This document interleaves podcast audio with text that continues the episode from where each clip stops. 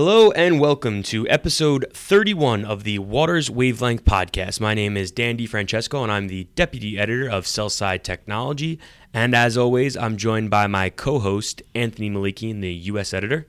I think that we need to move this into a different room from now on because people can't see us, but Dan and I are sitting very close to each other, and I feel awkward. I It's feel almost like, like I'm, we I'm gazing like deeply into your eyes as we're sitting here talking about financial All- technology. All we need is the plate of spaghetti and the one string that we can Yeah, chew and then yeah. meat. So we are going to touch. You know, we've had a couple guests and a couple things here and there, which has been great. They've, we've had some great guests, uh, but we're going to touch. We haven't got a chance to talk about our features uh, for this month, for the month of August. So Anthony and I are going to talk about both our features. But before we get to that, uh, one thing we wanted to talk about briefly. Um, it's kind of it's topical with IEX launching tomorrow, Friday.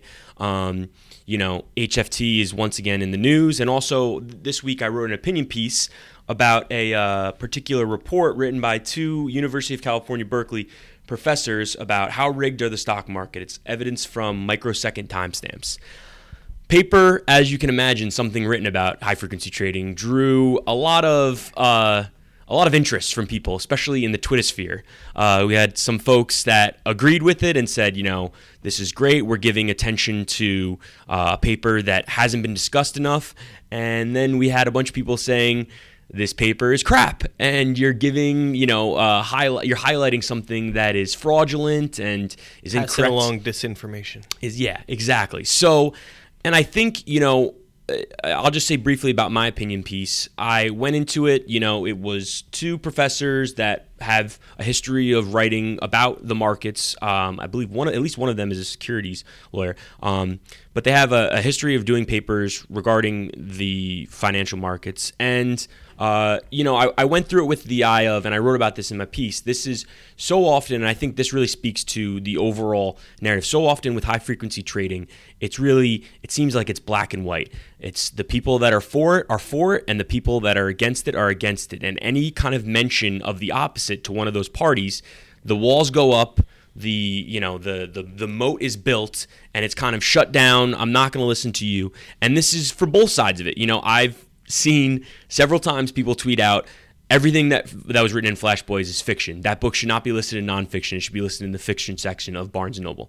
I've seen that multiple times, and I've also seen stuff that you know the the markets are still completely rigged, and everyone that does high frequency trading is a fraud and corrupt and a crook. So I'm not pointing fingers at either side. I'm saying that both sides tend to there, there's not a lot of gray, it seems, in this conversation. And we've seen that at events, at conferences we've had, with panels that we've had. The discussions get very heated very quickly. Um, it's unlike anything in the two years that I've been doing this I've ever seen with anything else I've covered. Um, you know, you see a lot of stuff on Twitter around blockchain, around Bitcoin, around other innovative technologies, but nothing seems to really get people fired up as much as as high frequency trading. I think, you know, I, I'm kind of droning on a lot because I, I wrote this opinion piece and it, and it got a lot of feedback, negative and positive. Anthony, what, I mean, what's your take just overall on, you know, discussion around HFT? Yeah, well, I mean, I've been covering the banking and Wall Street space and then technology for, you know, we're getting close to, you know, a decade now.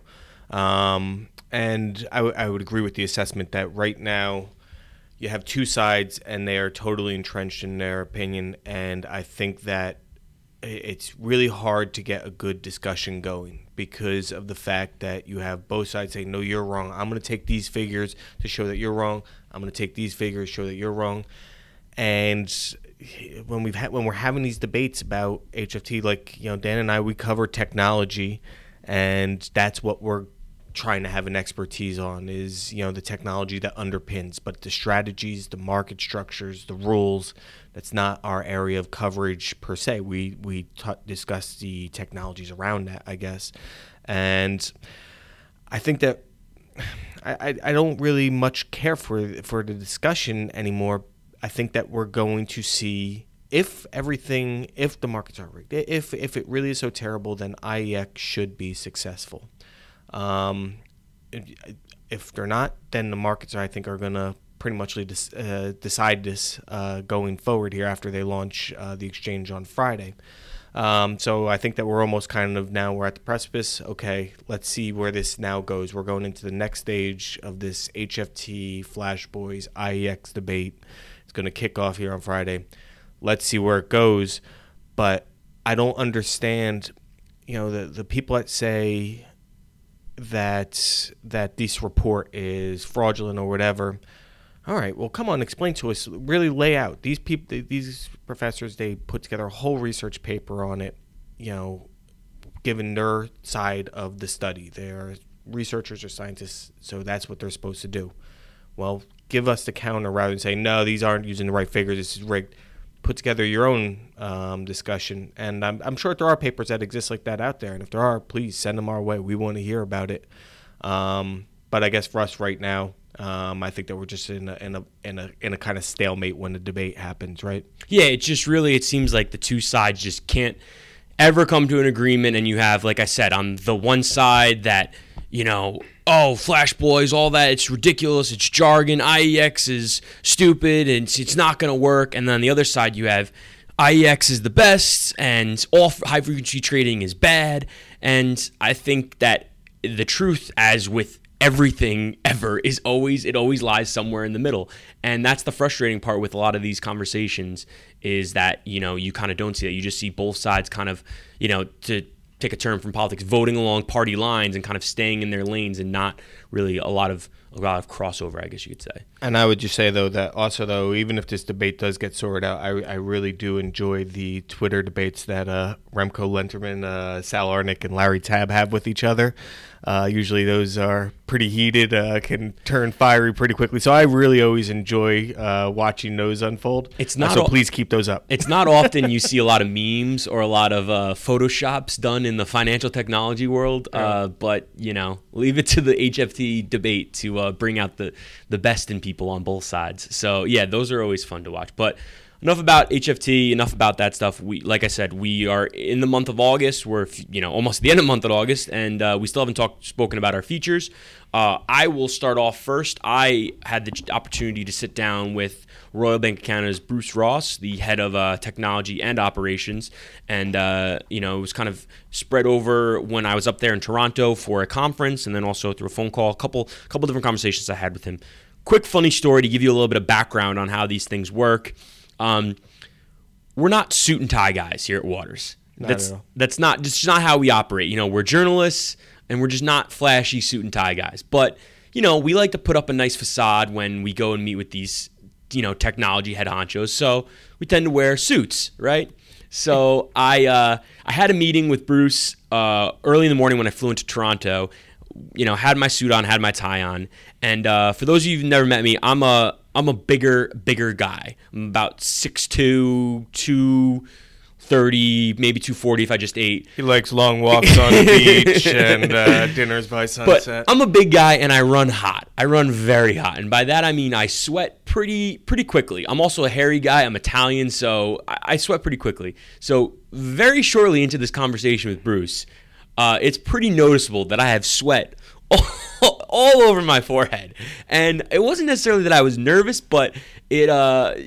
Pretty quickly, I had a nice, I had a nice bomb going on uh, around my head. Well, when you have a good sweat going and you walk into an air conditioned place, it re- you know, or at least for me, Yes. I know very Yes. much that I am sweating now profusely. It's, it's very noticeable. And uh, Bruce was the the ultimate professional. Never mentioned it. Never never broke stride in what he talked about. But uh, you know, it was funny just that right away. I'm you know I get the sweats. Uh, Yeah. But uh, you know, it was great because Bruce is a long time, a lifelong IBM guy, almost there for three decades, and then makes the switch to the capital markets. Obviously, a lot of crossover between the two firms, um, but makes the switch to full on you know capital markets, full on banking, and kind of we went through all the different things um, that that he did, and it was really it was really interesting to hear the different you know uh, technologies. Some some around cybersecurity, kind of you know recognizing early on not just if someone's through your door, but even if someone's on your lawn, kind of the, the process put in place.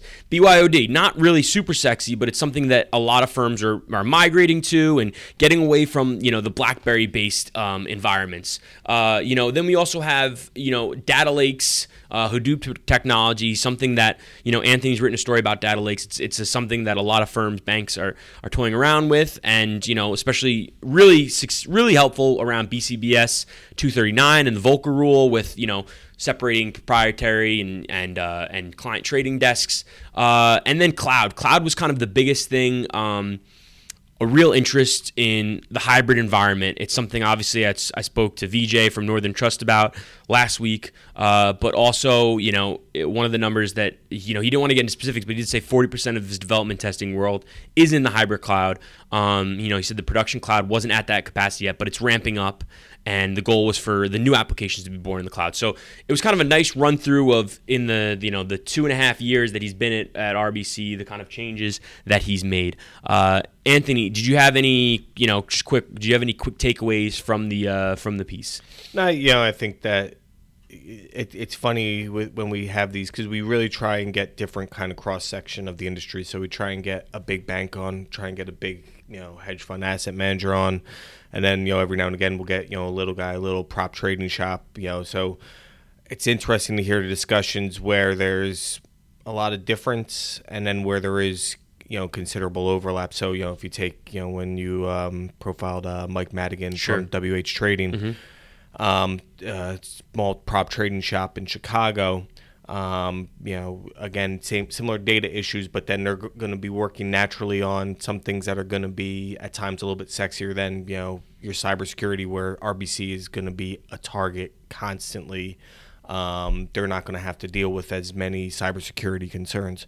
So I think that's kind of just the interesting things from these um, profiles is to get to see you know how the different kind of firms stack up against one another and where their focus lies.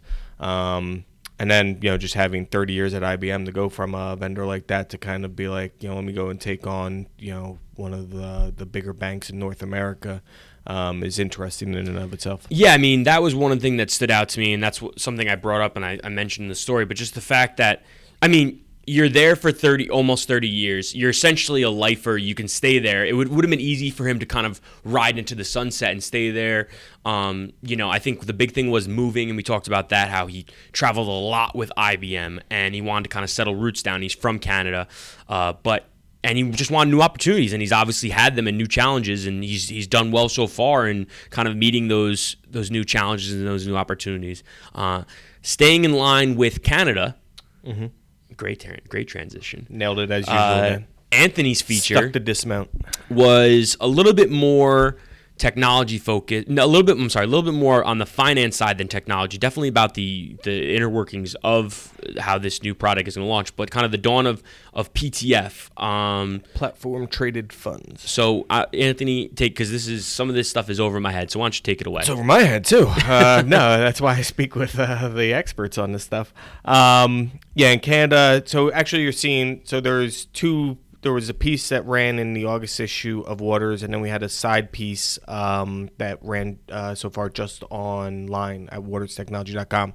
But basically, in the ETF space, um, you know, as good as passive ETFs have been, um, uh, active ETFs make up a, a tiny, tiny fraction of the market. So everybody's trying to figure out ways to kind of blend, or it seems like all over in the U.S in uh, Canada, and I haven't looked into it, but I'm sure that my colleagues over in Europe might be able to find out about this. But even in uh, Europe as well, um, trying to find ways of juicing the active ETF market, and basically what that does, you taking an active mutual fund and kind of wrapping it in an ETF uh, wrapper.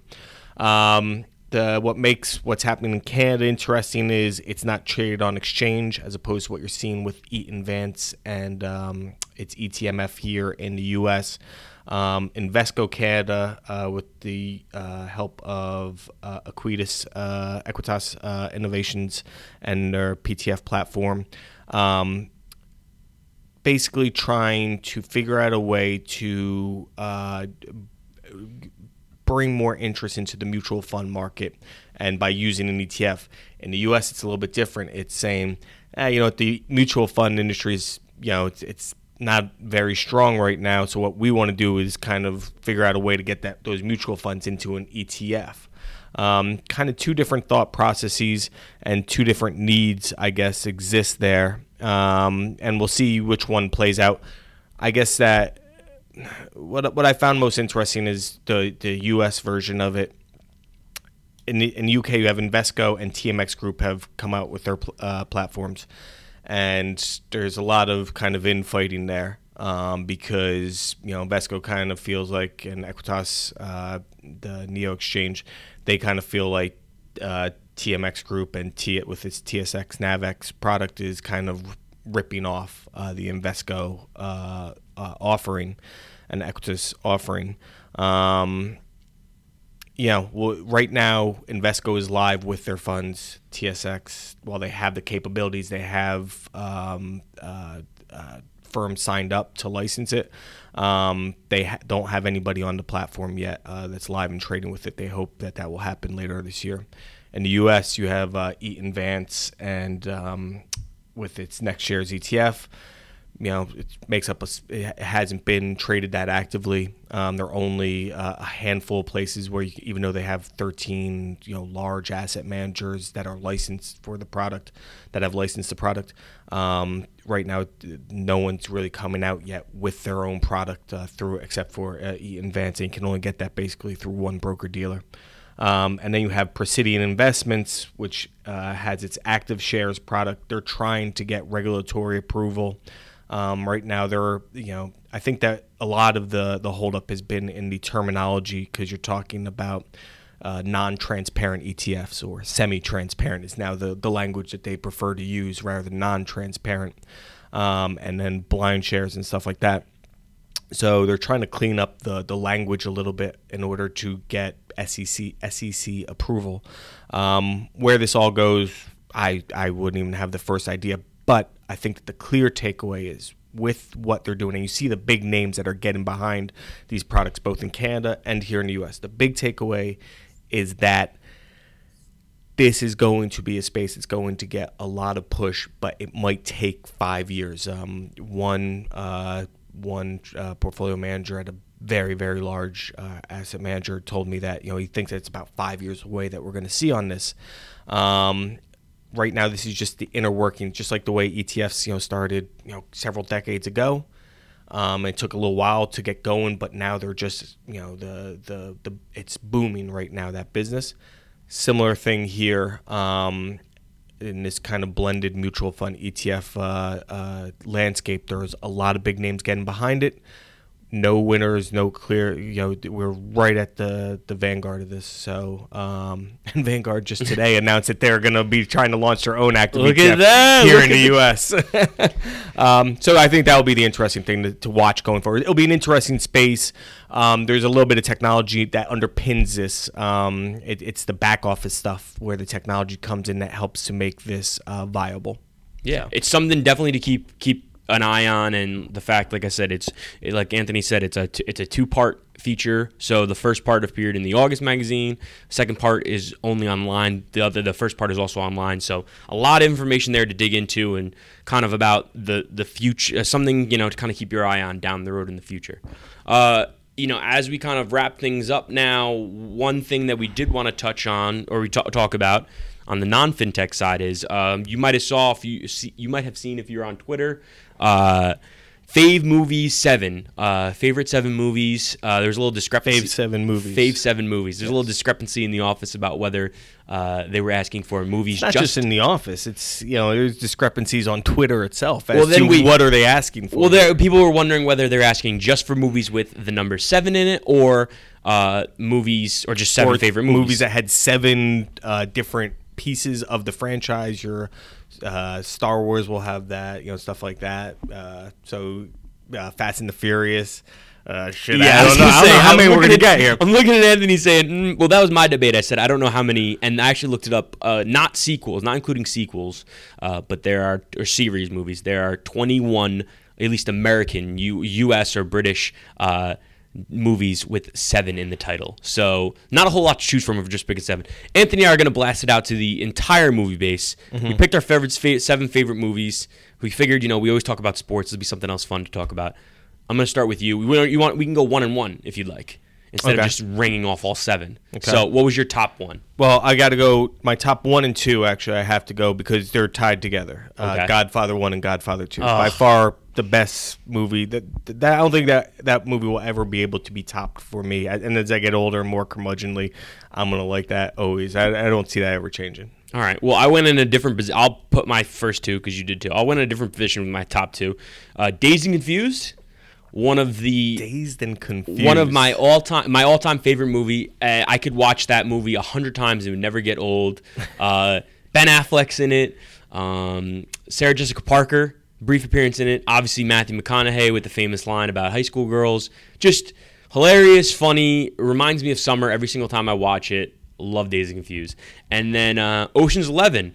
Not a popular pick probably by a lot of people. Eleven. But I really enjoy it. And same thing, good cast of people. Uh, I like the movie. It's a good movie. I enjoy it. I really like it. Uh, I thought about going Ocean's 13, which a lot of people would be already crazy, but Ocean's 13 has a special Wait, place. you liked Ocean's Thirteen? Ocean 13 has a special place in my heart because the first time I saw it, I had just come back from my first year uh, away at college, or my first time away at college. It was for Columbus Day break, and I had a bunch of my mom's home cooked food, and everyone else was asleep. And I put in the DVD player, and I was just eating tons of chicken cutlet, watching Ocean's 13, and I was just at peace. I just felt really happy. But that's just me. That's a weird story about Ocean's 13. Uh, all right, number three.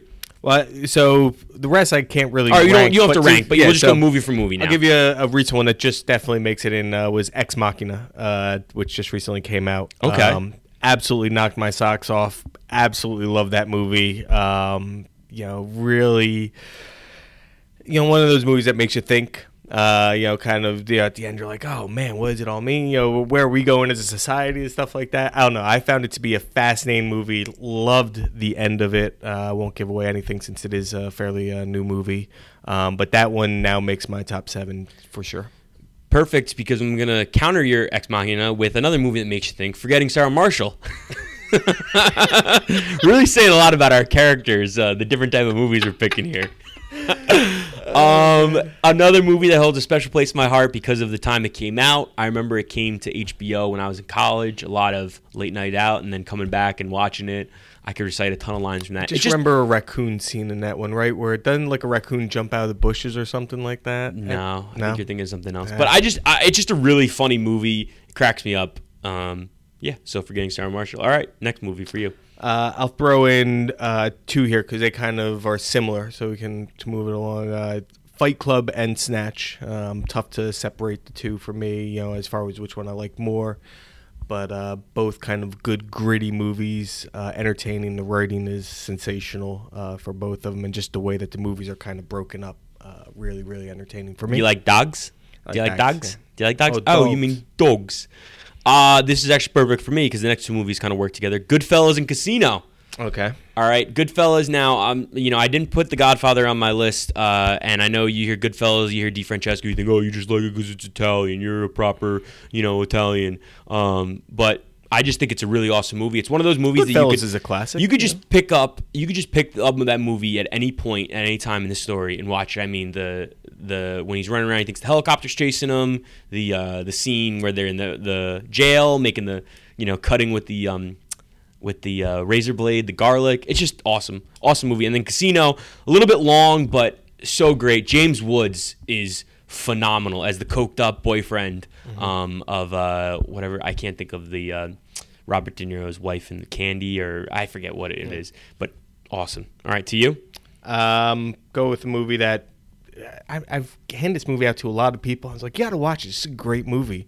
Um, no one agrees with me. Like people are like, oh, it was good, it was okay, and people like Peter, my friend Peter, he was like, no, that's a terrible movie. But um, Lucky Number Slevin, uh, love that movie. It's Josh witty. Hartnett, right? Josh Hartnett, Lucy Liu, Morgan Freeman, Ben Kingsley, um, Good uh, Bruce. Willis. Yeah, the writing of it was really well done. Um, the, the way that they laid out the story, uh, it's very funny, just very kind of dry, witty humor. Um, so for me, you know, no one likes that movie, but I think it's fantastic. Another classic, best comedy pound for pound ever made, Animal House. I don't know how anyone could argue with that. Uh, Definitely it's one of the best comedies, it's certainly. absolutely hilarious.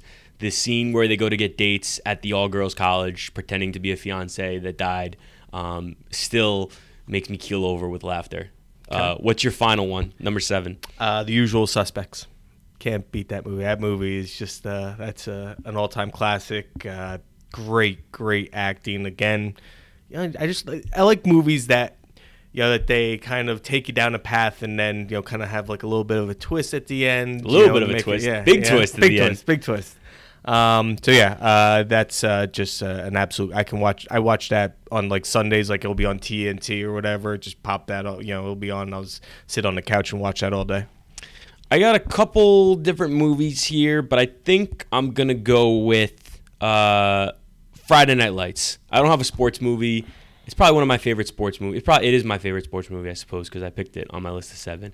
Uh, just you know, well acted, good story, true story. Uh, just really interesting. You know, especially for someone like myself or you. You know, grew up in an area where football is big, but it's not anything close to what it's down there. And you kind of always hear how big Texas football is, but then you watch a movie like that and you understand that it's life or death for these kids, uh, and it means the entire world to them. I really enjoyed it. I thought it was really good. Do you watch the TV series as well? Also watched the TV series, and it was funny. I saw a debate because then after, of course, it was top seven movies. They also did top seven series, and then people got. In a, I saw a couple people I follow get in a debate about what's better, the Friday night like movie or the Friday night uh, uh, series. And I really like the series too. Did you watch the series? No, it's like on Fridays, and I know that I have DVR and everything like right. that. But I it's on. It's all on it. Netflix. I do recommend. I mean, it's a little bit of a bear to get through because it's a lot of seasons, and I think it was like 20 episodes a season because it was on you know yeah. ABC or whatever or NBC.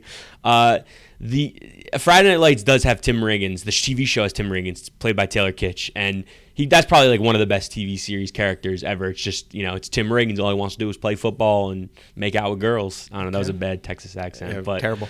Uh, speaking of stupid athletes, we would be remiss if we did not bring up the biggest story today, yesterday, this week. Uh, biggest story of the Olympics, really. Um, P-Gate, Lochte-Gate, whatever you want to call it. News broke today that uh, Ryan Lochte, uh, infamous U.S. Uh, swimmer, turns out that the uh, assault or the mugging that took place in Brazil that he told his mom about, who then told the reporters about or the IOC about.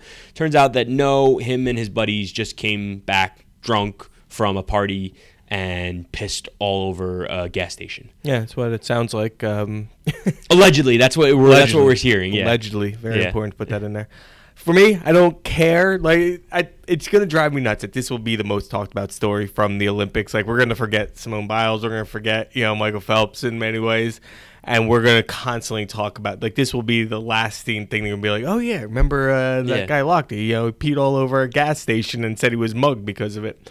Um, but ultimately, I guess if they can get charged for peeing all over a gas station, I guess that's some sort of a public disturbance or something like that. But you know, ultimately they didn't file any charges as far as when they said they were mugged or anything like that. Uh, they, so it's not filing a false police report, right? Right. Um, so I don't know that they've done anything wrong.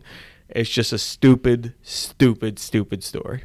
I mean, it's just funny because you can kind of you, you can sort of kind of piece together, string along one thing to another in terms of Lochte probably had a conversation with his mom, and she probably asked something about, or he probably like said, "Oh yeah," or she probably asked him about something. Why did he lose something, or where'd the money go? And oh, uh, I got mugged. You know, said it offhandedly just to kind of get his mom off his back, and then she turns around and being like moms do, says, Well, I need to tell someone about this, about my son. My son needs to be protected. And then it kind of blows up into this massive international, you know, thing with uh, swimmers getting pulled off planes, trying to flee to back to America, passports being held. And now it's political intrigue. You know, it's like, how does this story of guys going into a bathroom and peeing, or going into a gas station peeing all over the place, turn into passports being revoked? You know, every single media outlet in the world, you know, staking outside of the uh, police station, waiting for these swimmers to get how is this gonna be the biggest story? I freaking hate.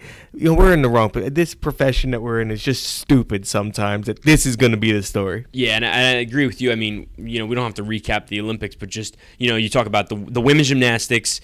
For all intents and purposes, just smashing everyone in the team. Uh, Michael Phelps just continuing to dominate in swimming. Uh, Usain Bolt also dominating in his sport. You know, you have so many to either a team or an individual that really is just once in a generation talent, especially with Bolt and Phelps, and all that's going to be overshadowed because. Let know. me ask you this: uh, I was listening to Dan Le Batard's show, and this was a topic of discussion that they were having uh, the other day. But you have Katie Ledecky, Michael Phelps, Usain Bolt. Well, let me stop you right there. Don't even put Katie Ledecky in the same conversation as the other two. Why? Because the other two are far more established and have done far more than Ledecky has done so far. She's had a great Olympics. The the the one race she had where she was literally beat the other people by, By like like what five seconds or something, or was incredible. But let's hold off on judging her. She still has way more Olympics. I don't think you know where I'm going with this question. All right, sorry. Steroids, performance enhancing drugs. oh, I feel like an idiot. I'm sorry. I always do that. I apologize. Would you put money down if you had to put down a thousand dollars on yes or no? Yes, uh, at least one of them. Gun to my head. Gun to your head. At least one of them's on PEDs. Yes or no? I would say odds are yes. Gun to your head. Gun to my head, who do I pick? No, you're gonna say yes. Gun to my yeah. head. If I have to, if I'm yeah. I just don't. I mean, what do you consider PEDs? You consider like PEDs like anabolic steroids, or is it just a banned subs? 'cause A you know banned these substance guys- that a would get them that would get their like, medals taken Adderall, away from. Like Adderall is Yeah, considered like, like, uh, uppers or anything like like stuff that would get your medal taken away from you. Do I think they'll get their meds taken away, or do I think they're doing? And? Adderall isn't that more of a masking agent? That's why it's illegal. Okay, but do I Um, think they'll get their meds taken away? Gun to my head, or do I think that they're doing something they That shouldn't? they're be doing? that they're that they're using PEDs. I think that gun to my head. Yeah, I don't want to sound like a traitor, but I, think so. If you actually had to ask me, I, I again that we've had this conversation, but I think I would not be. I would put gun to my head if you had to say all three. I would say, yeah. If I had to say yes or no, and if you're wrong about this, we're gonna shoot you right here. You know, Ryan Lochte. Uh, then I'm saying all three at some point in the pat in the build up to the Olympics. Like maybe right now, the second that they're not on it, but Sure. in their training to get up to this part, um, maybe they're cycled off. I would. Uh, I think everybody's guilty. Yeah, I mean, I think sprinters just in general, I feel like that whole section is just tainted because it always seems somebody's coming out that is doing something they shouldn't do. Uh, you know, with Phelps, the thing the thing that kind of is Phelps' saving grace is that his body is so unique in that the way his legs are and his arms, perfectly he's built he's perfectly built to be a swimmer. And the thing that stands out with Ledecky is just how she just smashed world records and the entire rest of the competition. You know, it stinks that we have to kind of taint everybody with this, but That's why we should legalize steroids. Oh, boy. Here we go. Then you don't have Here we go. then everybody's on an equal playing field. Because that's the only way you're ever going to get to an equal playing field. It's not by banning, because the, stero- the the science will always be ahead of the test. but what about the people that don't feel comfortable putting their bodies at risk for taking steroids? You know, that sucks for you, man. You know, there's, you know, it's, and these are the, these, you know, do you want to be an Olympian? Do you want to be great? I want to see what science can create of a human being. That's what I want to see. I don't You want care. Drago. You want I Drago. want Drago. That guy, he, everybody wanted. You see what he was killing people in the ring. Of Yeah. course you Literally killed someone in the ring. Creed, one of the greatest of all time. Spoiler alert. So yes, uh, that's the only way you're ever gonna get a fair playing field. You'll never have a fair playing field because science will always be ahead of testing. well, as hot of a take as that is, I don't think that will ever, ever come true. Uh, but yeah, always leave you, always leave you with some hot takes here at the Waters uh, Wavelength Podcast. Uh, that's it from us. Anthony, you have anything else to add? I got nothing. Well, thanks so much for listening and tune back in next Thursday.